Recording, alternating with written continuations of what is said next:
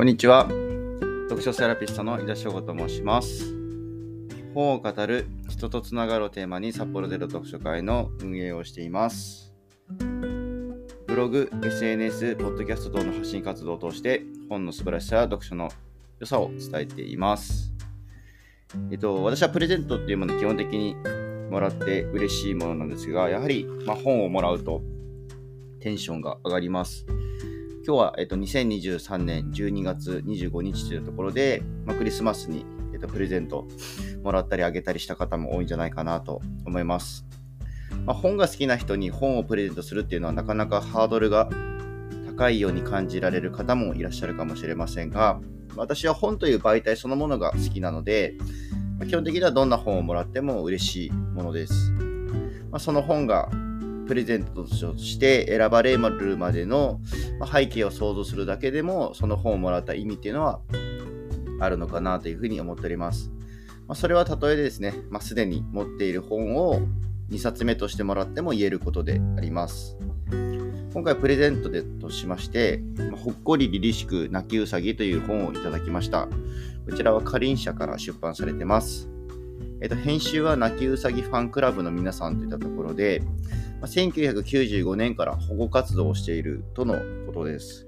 まあ、キャプションとは特になく、泣きうさぎの写真が全編にわたって掲載されています。まあ、見ていてとてもほっこりとした気分になりました。えっと、私はですね、高校時代を山岳部で過ごしまして、まあ、山岳部は一人で行くことはできないので、顧問の先生に連れられて、全道各地の山に登りました。まあ、重装といってその装備を背負って登ることはなかったんですけど、まあ、基本的にはその日にその山を登って降りてみたいな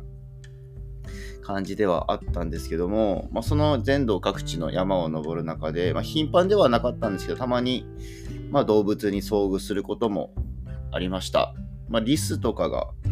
回数としては多かったかなと思います、ま、大雪山系に登ってる時は結構泣きうさぎも見れるんじゃないかみたいな話をしたこともあったんですけども、結局泣きうさぎに会うことは、まあ、高校の3年間ではなかったです。まあ、ここ最近になってたまにその近くの、まあ、丸山ですとか藻岩山登ったりすることはあるんですけれどもなかなか、まあ、車の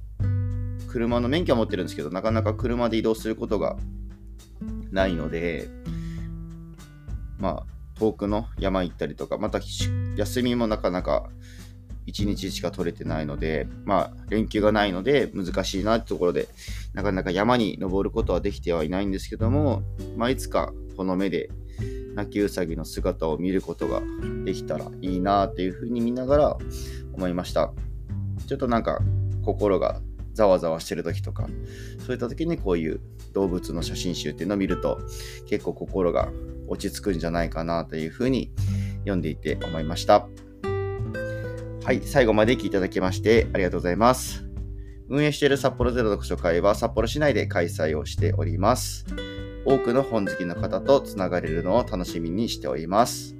また次回も楽しみにしていてください。読書セラピストのヤシオコでした。